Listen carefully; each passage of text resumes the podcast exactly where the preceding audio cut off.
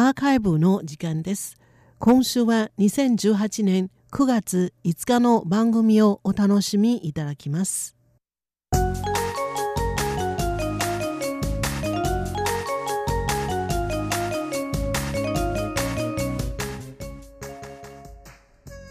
リスナーの皆様、ようこそティールームへの時間です。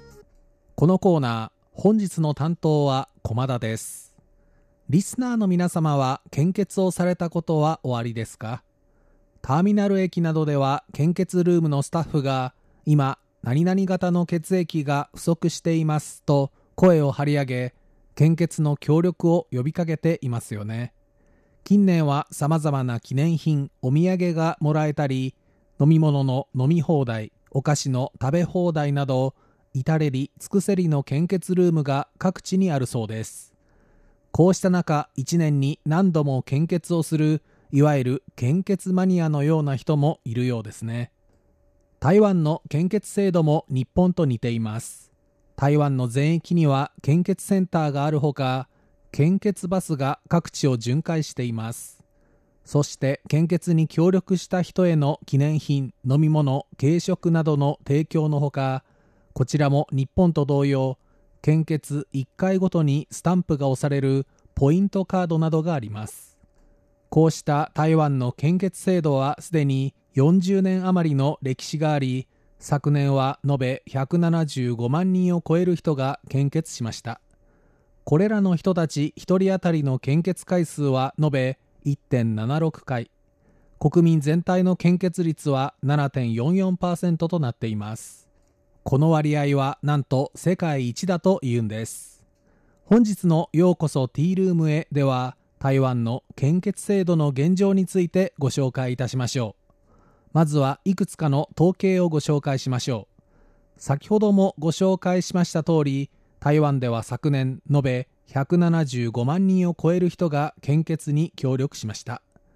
この人数は180万人を超えていた2012年に比べるとやや減少はしているものの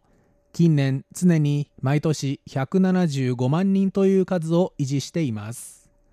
2016年の統計によりますと台湾の2016年の献血率は7.49%で世界の先進国高所得国家の平均3.89%の2倍近くとなっています。先ほどもご紹介しました通り中華民国台湾の献血率は世界一です。台湾は日本と同様献血に対するささやかな記念品飲み物軽食などの提供こそあるものの自発無償が原則の国。そうした中この献血率は非常に得難いものと言えます。これは私の個人的な感想ではありますが台湾は困っている人を見ると助けたいと思う人が多いように思います。そしてそうした人が多いゆえ自分が困っている時には誰かが助けてくれることも多くなります。持ちつ持たれつの社会なんですね。ちなみに2016年献血に協力した延べ176万人の血液型の内訳は O 型が43.68%、A 型が26.76%、B 型が23.66%、AB 型が5.89%となっています。この比率は台湾の血液型の比率とほぼ同じです。そうなんです。台湾はアメリカやイギリスと同様、大型の人が多いんです。台湾において献血の一番基本的な条件は年齢と体重です。年齢は17歳から65歳まで、体重は男性が50キロ、女性は45キロ以上と決められています。ただ、こうした基本的な条件のほか、本人は献血に協力したいと思っていても、様々な理由で献血できないケースがあります。なんとこの割合は献血をしに訪れた人の1割から2割に達するそうです2016年は延べ206万人余りが献血に訪れた中およそ30万人が不合格となりその割合は14.7%とおよそ15%に上りました。その理由として最も多かったのはヘモグロビンの不足で10万8112人全体のおよそ28%に達しました。2番目に多かったのは血圧が高すぎるもしくは低すぎるで2万7691人。全体の9%ほどでした。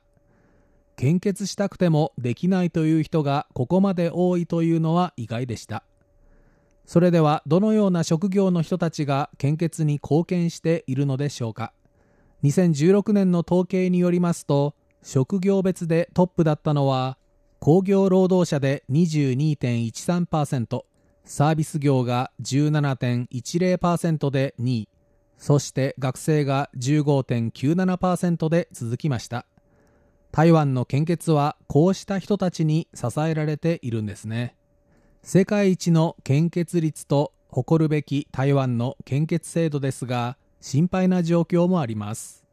献血者における若者の比率の落ち込みです。台湾では2007年24歳で初めて献血をした人の人数は延べ12万7186人いましたがこれが2016年には9万6314人と24%減となりました。こうした現象が起きている理由は台湾の高齢化少子化の影響はもちろん献血に協力する若者自体の減少もささやかれています。冒頭でもご説明した通り台湾の献血の年齢制限の上限は65歳です。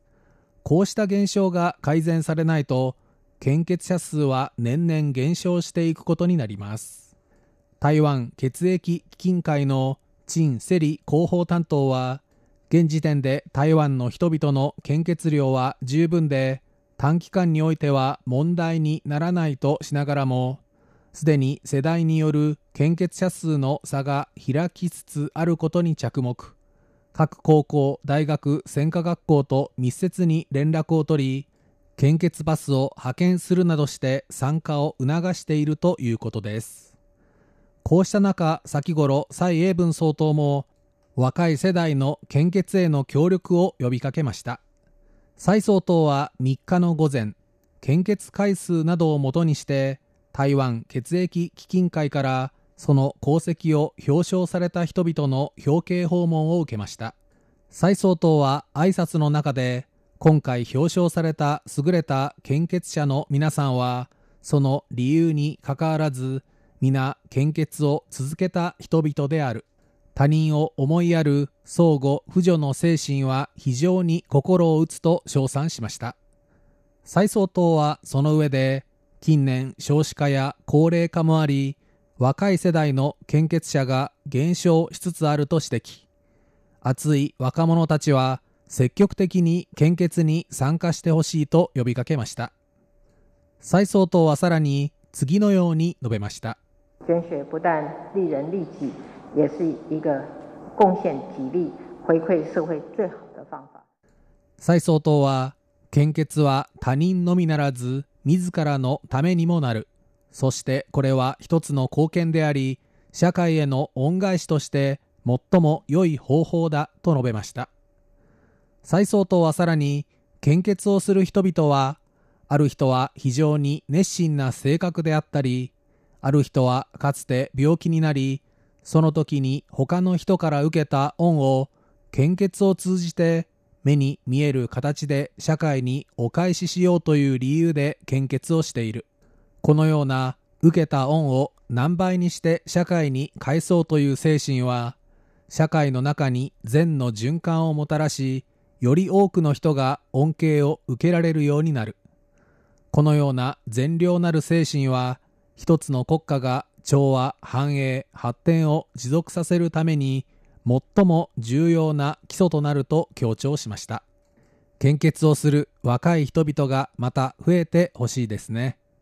ちなみに台湾では基本的に外国人の方も献血ができます。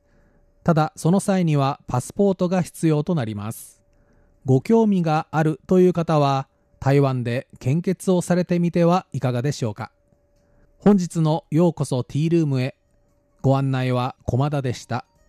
こちらは台湾国際放送です。